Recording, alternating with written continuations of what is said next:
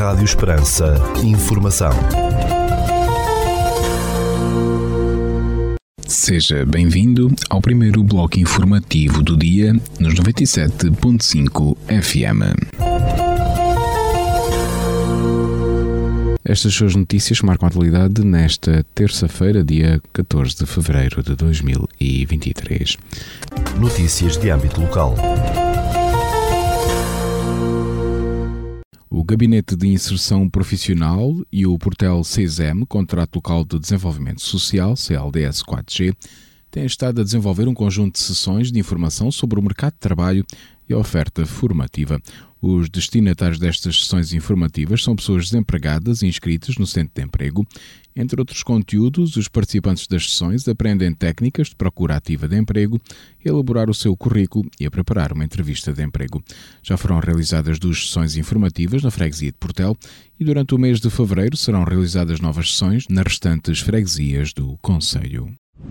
Concluídas que estão as obras de requalificação da escola EB23 Dom João de Portel, a direção do agrupamento de escolas de Portel recebeu o executivo municipal com o intuito de visitar as renovadas e acolhedoras instalações escolares, informou o município de Portel. Alvo de uma transformação e de uma intervenção na escola EB23 de Portel, foi uma obra complexa de grande dimensão, com investimento de cerca de 1 milhão e 700 mil euros deu lugar a um espaço renovado, permitindo essencialmente criar melhores acessibilidades e mais e melhores condições de segurança e conforto para todos os diariamente usufruem daquele espaço escolar. Foi igualmente importante, sublinhou o município de Portel, a criação de espaços totalmente requalificados e equipados, como a biblioteca escolar, assim como várias zonas de recreio e convívio. Segundo o município de Portel, trata-se de uma obra importante para o Conselho de Portel, nomeadamente para professores, funcionários encarregados de educação e, sobretudo, para os alunos do Conselho de Portel na melhoria da qualidade do seu ensino e da sua aprendizagem. Notícias da região. A exposição intitulada Manual de Bragança, Viagem ao Mediterrâneo, está patente no Passo do Cal, em Vila Viçosa. A mostra, promovida pela Fundação da Casa de Bragança, pode ser visitada pelo público até abril de 2023.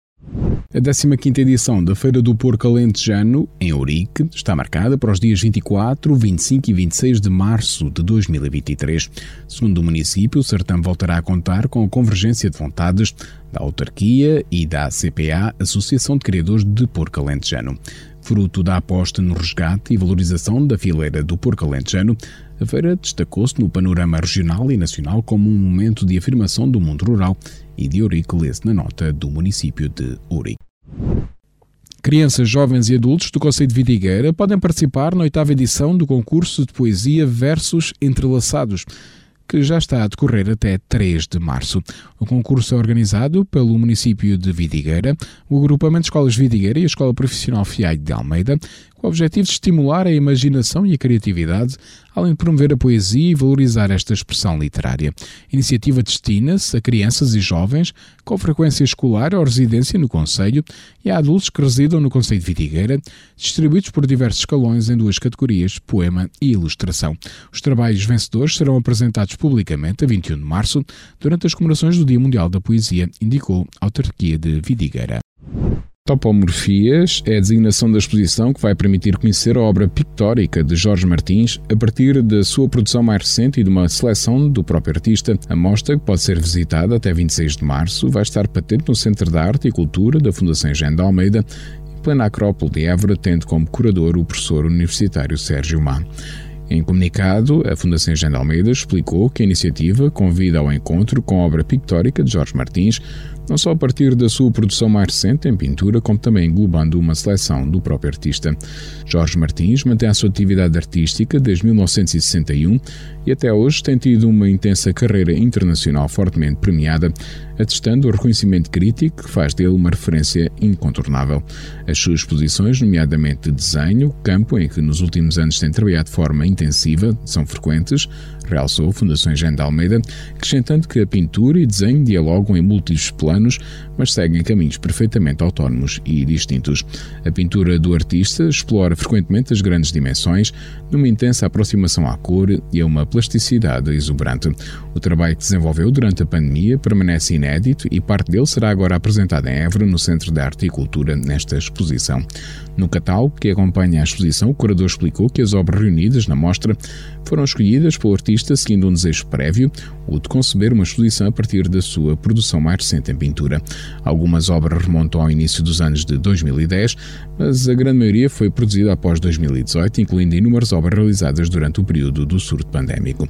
Segundo Sérgio Má, isso é, pois, revelador de que, num tempo de angústia, isolamento social e desencanto anímico, o artista não tenha esmorecido a sua verve criativa. Pelo contrário, o volume e a qualidade das obras, que patenteiam um fulgor inventivo, que, contornando os constrangimentos do mundo exterior, compõem um imaginário pleno de luminosidade e vitalidade estética, argumentou o curador da exposição. Ficamos agora com a atualização da informação a partir da sala de situação do Comando Territorial de Évora da Guarda Nacional Republicana.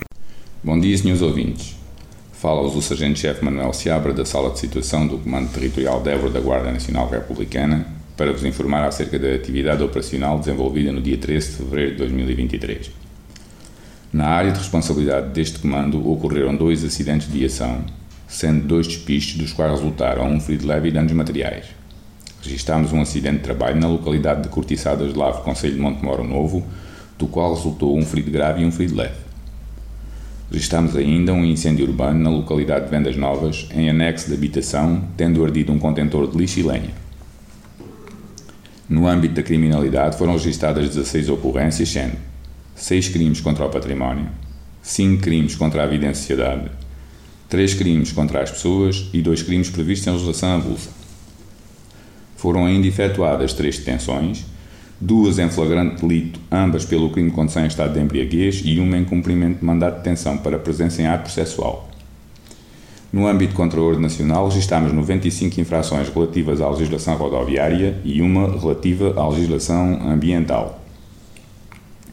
Mantemos as operações Escola Segura 2022-2023, Lake 2022-2023, Resina 2023, Road Pool 2023 e Carnaval 2023 a decorrer.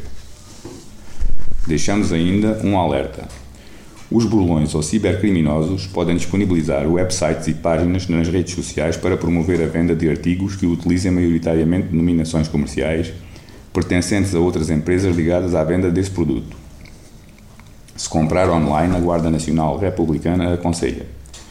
Escolha websites certificados que permitam verificar a sua idoneidade. Opte por digitar o endereço do website pretendido em detrimento da utilização de links, evitando desta forma destinos falsos ou indesejáveis. Antes de adquirir um produto, deve informar-se relativamente à garantia do mesmo, desconfie de pechinchas e de envios grátis. Privilegie a utilização de cartões de crédito, preferência do valor limitado ou específico para a situação em concreto. Não divulgue dados pessoais associados às contas bancárias. Caso seja alvo deste tipo de burla, denuncie, mesmo que se trate de uma tentativa. Por hoje é tudo. A sala de situação do Comando Territorial de Évora, estante efetivo desta unidade, deseja a todos os nossos ouvintes o resto de um bom dia. Ficamos agora com a efeméride do dia.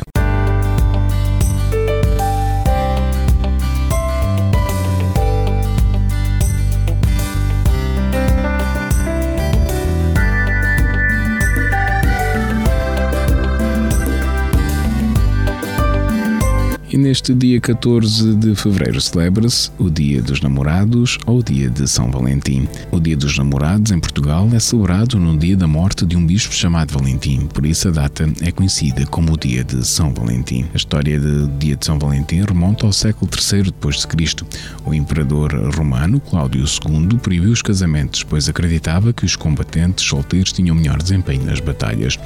Um bispo da época, de nome Valentim, respeitou este decreto imperial realizando casamentos. O segredo foi descoberto e Valentim foi preso, torturado e condenado à morte. Segundo a lenda, enquanto estava preso, Valentim teria ficado muito amigo da filha do carcereiro, que era cego, e por milagre a moça ficou curada da cegueira. Executado no dia 14 de fevereiro do ano 269, a data deu origem ao Dia dos Namorados. Diversos países do mundo, tal como Portugal, Espanha e Argentina, comemoram o Dia dos Namorados no dia de São Valentim. Neste dia, além da troca de presentes, os namorados costumam sair para jantar e preparar surpresas um ao outro.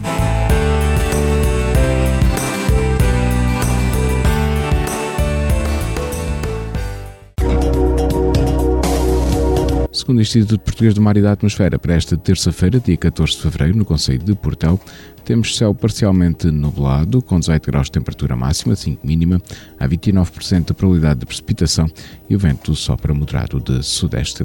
Já para a capital de distrito, na cidade de Évora, para esta terça-feira, 14 de fevereiro, temos céu parcialmente nublado, com 28% de probabilidade de precipitação, 18 graus de temperatura máxima, 5 mínima e o vento sopra moderado de sudeste.